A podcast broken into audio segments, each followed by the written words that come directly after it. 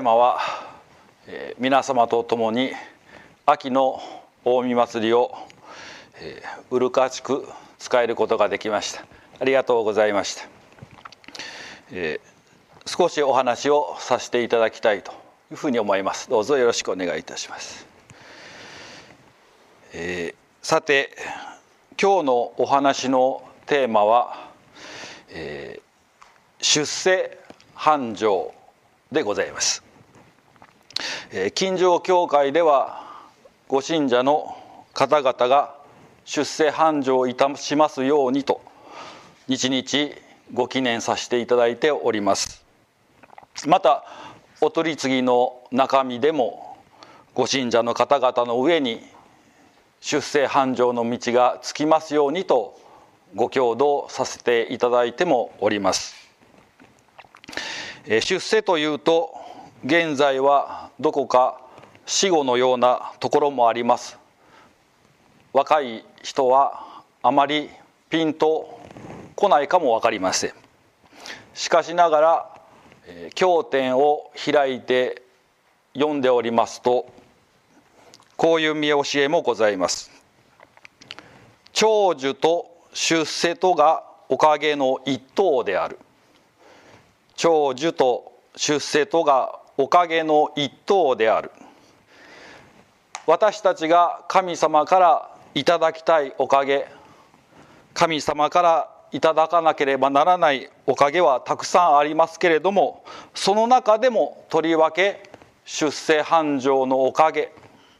これがとても大切であると近所教会では位置づけておるわけです。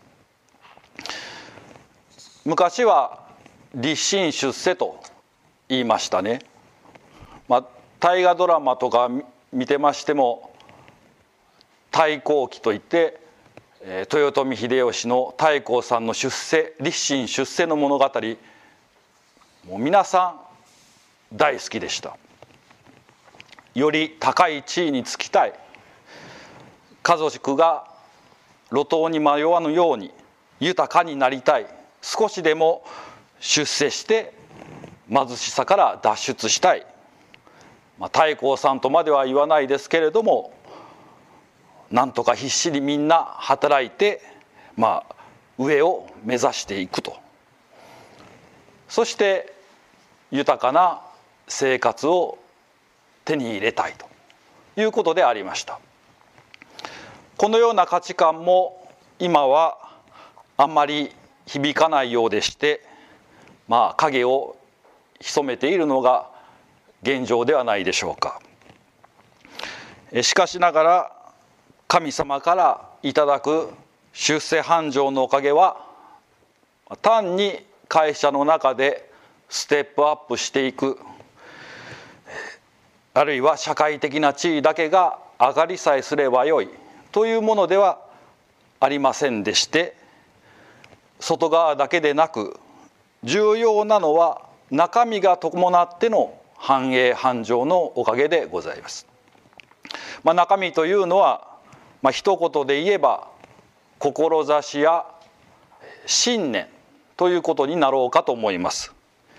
今よりも高いレベルで仕事がしたい今歩んでいる専門の道をもっともっと極めつけたいもっと一段上のステージで活躍したい。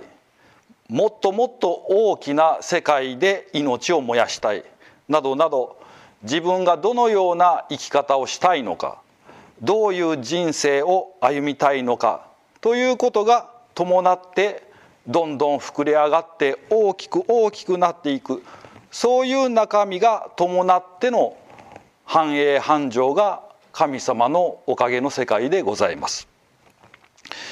ではこの中身の部分志や信念をどのように育んでいくのかこれが今日のお話の肝でございます。えー、ご信者の中に、中学生の子がおりまして将来弁護士になりたいと言うんです。お父さんお母さん家が困った時に弁護士の人が助けてくれた。だから私も同じような弁護士になって助けたい、まあ、立派な子供ですね。ああそう。すごいね。彼女の場合は単なる少女の憧れや夢では終わりませんで弁護士になって困っている人を助けたいという志が新人の中でどんどんどんどん大きく膨らんでいきました。高校時代に入りましてたくさん勉強して成績は常にトップクラスでありました。3年生になっていよいよ大学受験になると。いう時に彼女は、まあ、当然といえば当然なんですけれども、まあ、地元のトップの国立の法学部ですねを狙うということでありました。ある時教会に来まして、まあ、浮かない顔をしているんです。まあ、どうしたの？と聞くと、まあ、進路指導の先生がですねまあ、お前の成績だったらその国立大学大丈夫だろう。がしかし法学部はどうだろうか、まあ、五分五分だな。他の学部だったら絶対にいけるだろう。だから他の学部にしたらどうかと。そういうアドバイスを受けたっていうんです、まあ、しかし彼女はですね弁護士になりたいわけです。他の学部ではまあ意味がないわけですね。だけどそのことを、まあ、先生には上手に説明ができないと。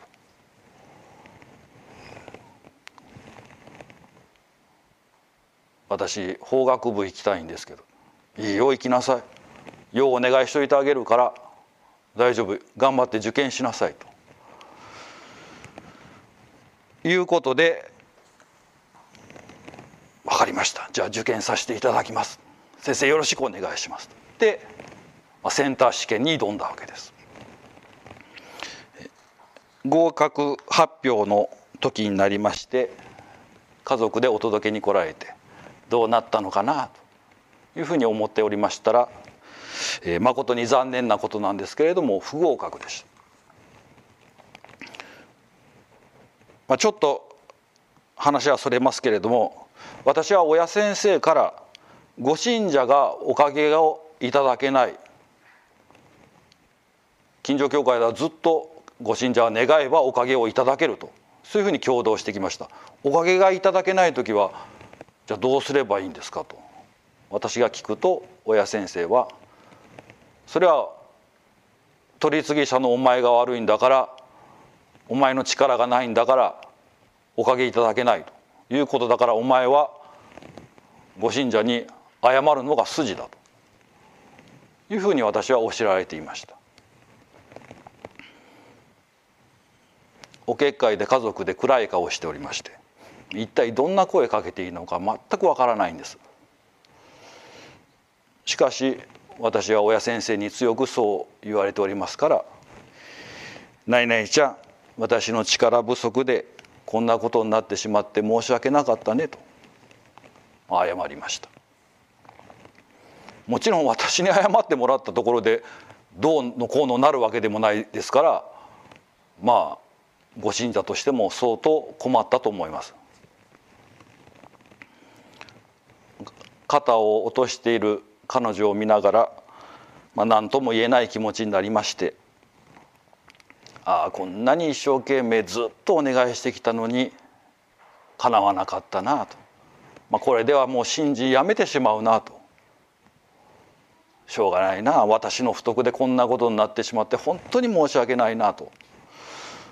そういう気持ちでいたたまれなく私はなりました。結局彼女は、ま、地元の、ま、私立の法学部に通うことになったんです。しかしながら彼女が信心を諦めることはありませんでした。ああまだ教会を頼りにしてくれるんだな。私たち取り次ぎ者を頼ってくれるんだなと。私は本当に嬉しくなりまして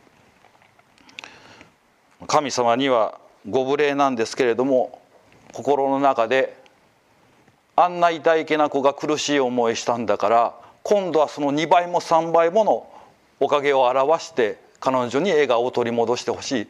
そうでなければ金光様の神事ではない神様どうかお願いします。というふうにお願いするようになっていきました。大学に入りましていろいろあるんですけれどもある時お母さんの方からまあ電話が鳴りまして電話の向こう口でうわ大変な騒動になってる。まあ聞くと娘が学校を辞めたいというふうに言うんです。辛かったんでしょうね。行きたいとこも言えず。大阪や東京の私立であれば立派な法学部ありますけどその地域の私立になると国立とは随分レベルが下がるんです。言い方悪いですけど。だから彼女の実力からしたら非常に悶々たる気持ちになるんでしょうね。かといって県外を出るだけの経済力も難しいというところで悔しい思いをしながら通ってていろんなこともあってとうとうもちろん本人から私は聞いたわけではありませんけれどもわーっとまあ、二十歳ぐらいの子ですからね、まあ、なったんでしょうと。まあ、高齢になって学校を辞めると、まあ、娘が言ってるというわけです。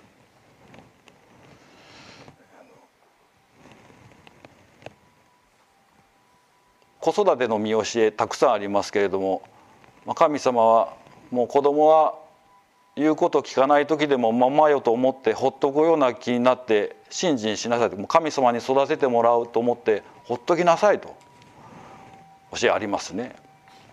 分かったもうやめたいと言うならしょうがないと。とにかく彼女の言うことを聞いてやれと。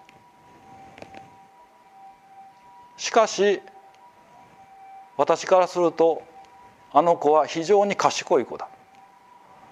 だから少し感情が収まって落ち着いて理性を働かしてものが考えるようになった時に一度親としてそれであればちょっとの間休学してみてはどうかとそういうふうに提案しなさいとするとその母親の方ももう私も是非ともそれがいいと思ってましたどうかそれで娘が納得してくださいますように神様おかげくださいということで電話切ったんです。でしばらくして彼女は休学することになりました。親としてどういう思いでしょうかね。子供がそんな辛い思いしてまで勉強してたのかと思ったらもう解放させてやりたいという思いと同時にここまで来て休学してやめちゃったら今のまで積み上げてきたものが全部無駄になってしまう子どもの将来一体どうなるんだろうそのせめぎ合いで親としたら苦しくて苦しくてしょうがないでしょうね。そういう中で必死に神様にお願いしながらこの先どうなるかわからない彼女の身の上をただただ見守っておりました。1年ぐらいが経った頃ですかね。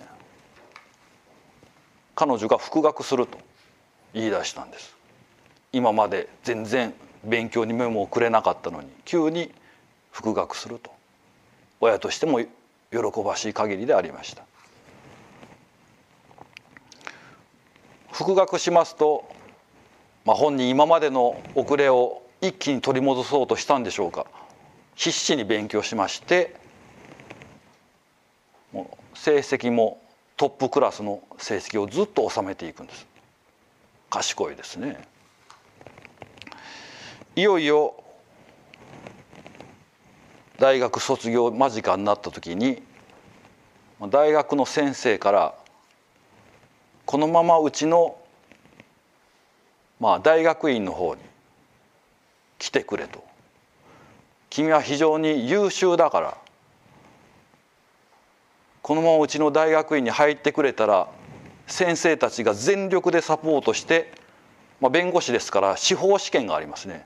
司法試験合格のために全力を尽くして教えサポートすると。だからぜひうちの大学院にこのまま来てほしいと。いう非常に好待遇の話をもらったんです。先生そういう話になりました。よかったね立派だねと。すごいねおかげいただいたねと。いうふうに言ってましたら本人はあまり納得いってない釈然としない顔をしてるんです。どうしたの？と聞きますとね横にいた母親が照れくさそうにですねいや本人は大学で行けなかったあの国立の方の法科大学院に行きたいとそっちをチャレンジしたいと、まあ、そういうわけです。私本人いないから言いますけどね。それ聞きながら。ちょっと私大人ですからね。皆様も今感じてると思いますけれども。いやあなたは大学にこだわるのか。いや一番の目標は弁護士になることでしょ。それ司法試験受からなあかん。それが一番大事なんじゃないかと。どこの大学ってこだわるよりもここでいいサポートを受けられるんだからそれもおかげと思って行ってはどうかとここまで出かかったんです。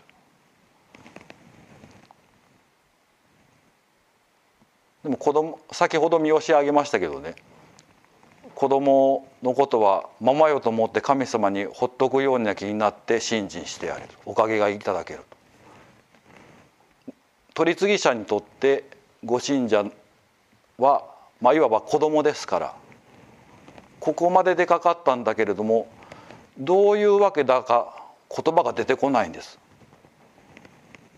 あこれ神様が止めてるな。神様が久し余計なことを言うなと。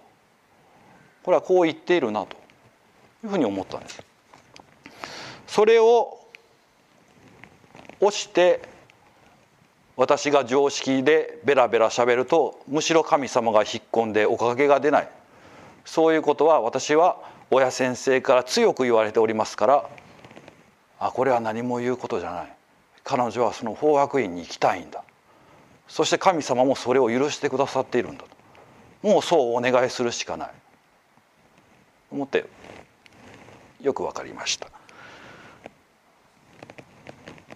神様によくお願いさせていただきます。大丈夫です。いけますよと。いうことになりまして受験することになったんです。で受験しまして結果が来るわけです。また不合格だったんです。人生甘くないですね。そんな物語とか小説のようにやっぱいかないんですね。受からないんです。私はこれもまた私の不徳だなと思って彼女に謝らなきゃいけない。ご記念力が足りなくて申し訳なかったねと。家族で3人お届けにして中で私はまあその機会を伺ってたんです。けれども当の本人は私に謝る隙を与えないんです。お届けの中で今回はダメでしたけれども次回頑張らさせていただきたいと思うので私が力不足でした。なんとか力をつけて次回頑張りたい。よろしくお願いします。私にしゃべる隙与えないんです。見教えにこういうのがありまして「日切りをして願いおかげを受けよう。願うておかげがなければ重ねて願え。氏子が諦めてはならぬ。押して願っておかげを受けよう。願うておかげがなければ重ねて願え。氏子が諦めてはならぬ。押して願っておかげを受けよいつの頃からかですね。彼女の信心にはもう迷いというものがないんですね。私はこの見教えは彼女のお取り次ぎの中でそのご信者から私はあそういう見教えなんだなと深く教わった次第であります。そして翌年めでたく合格させていただきましてその法科大学院で通うことになりました。そこでも必死に必死に彼女は勉強いたしまして常に成績はトップクラスでした。とうとう司法試験が目前に迫ってまいりまして、まあ、司法試験といえばまだ私が言うまでもないですね。日本で一番難しい試験と言われていますね。まあ、1回目の試験は、まあ、肩慣らしというか、まあ、経験のために受けときなさい。というぐらい難しい試験でして何年かかっても挑戦するのが当たり前というぐらいの、まあ、日本において最難関の、まあ、試験として有名ですね。お届けに来ましてようやくここまで来ました。なんとか合格できますように。神様どうぞよろしくお願いいたしますと。大丈夫ですよ。合格できるようによくお願いさせていただきます。私ねあんまり不思議と落ちる気がしなかったんです。無責こんな無責任なこと本人の前さようよう言いませんけどね。だから自然と大丈夫いけますよと。普通に口をついて出てきました。もっと言いますとね、まあ、落ちたとしてもああ彼女のことだからおそらくまた這い上がってきて頑張って受験するだろうなと、まあ、そう思ったんです。彼女の命がもうそういうたくましい命を生きているんだと。だから何も心配することないなと。今日のお話のテーマは出世繁盛のおかげです。出世繁盛のおかげは単に社会的な地位を上がっていくために出世するということじゃなくて中身も成長していくおかげであるという、まあ、話であります。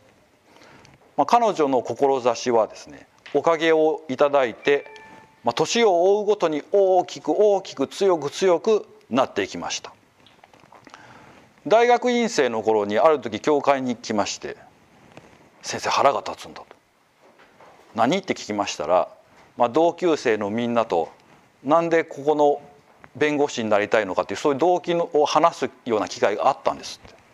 で彼女は中学生の時のそれがあるからまあ、そう言いますね。助けてもらったから私も助けられるようにしない。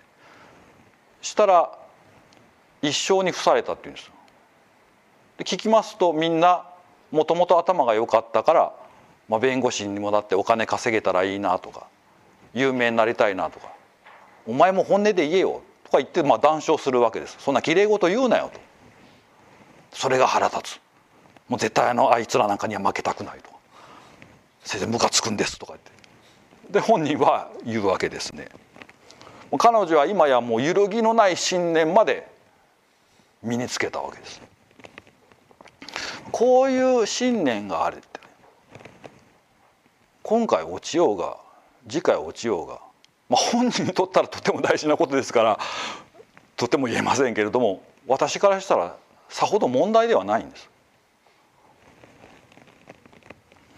彼女はこれまでの信心の中で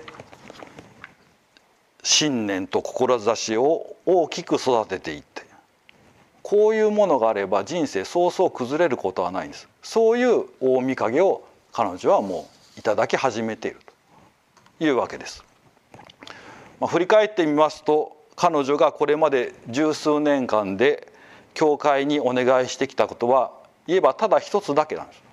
それはなんとか弁護士になって人を助けたい。もうその1年なんです。見教えにこういうのがありまして「できぬというのはする心がないからである。信心はなる腰でやらねばおかげがいただかいただけませぬ」できぬというのはする心がないからである。信心はなる腰でやらねばおかげがいただかいただけませぬ。信じおかげとは氏子の誠が映る影なり大きなおかげを受けようと思うなら大きな誠を神に向けよ影は形に沿うが道理なり。おかげとは氏子の誠が映る影なり。大きなおかげを受けようと思うなら大きな誠を神に向けよ影は形に沿うが道理なり。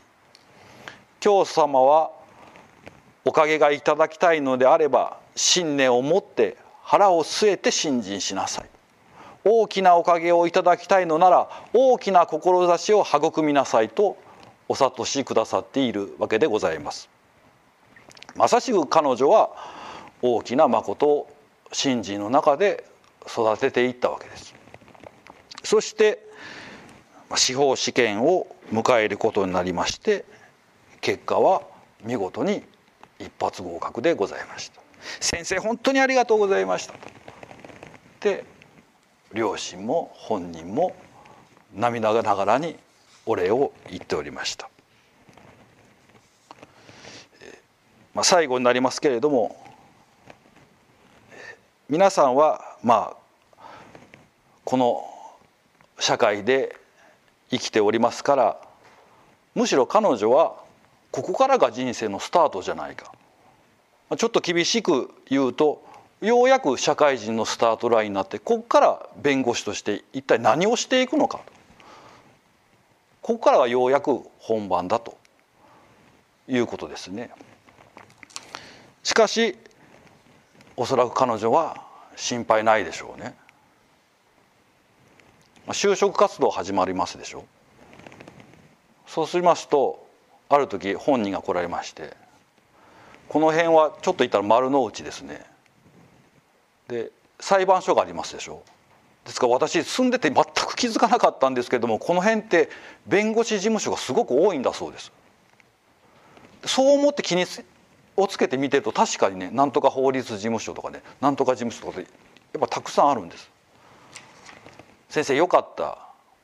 就職決まっても困ったことあったらすぐ教会近いからもう教会のそばで働けて私嬉しい本人言うんです。彼女はおそらくこれからも信心の中で出世繁盛のおかげをいただいて生きていきますね。だから私は何も心配することはないなと。彼女の未来は明るいなと。いうふうにまあ思っている次第でございます。今日の話をまとめますと私自身ここのところお取り次ぎをさせていただいてて、まあ、感じますところなんですが割と若い人を中心にですけれども自分自身を過剰に過小評価してですね自信を持てないという方が本当に多いんです。またそういう難儀の根っこを持って教会の門を叩いてこられる方が非常に多いんです。例えば学生の方でねしっかり勉強もしてて努力ももちろんしてるそして高学歴なんですそれでも自分に自信がないというんです社会人の若い人でも精一杯仕事してる。真面目で。休みもしない。順調に結果も出てる。で周りからはねあいつが、まあ、出世の最有力候補だなと。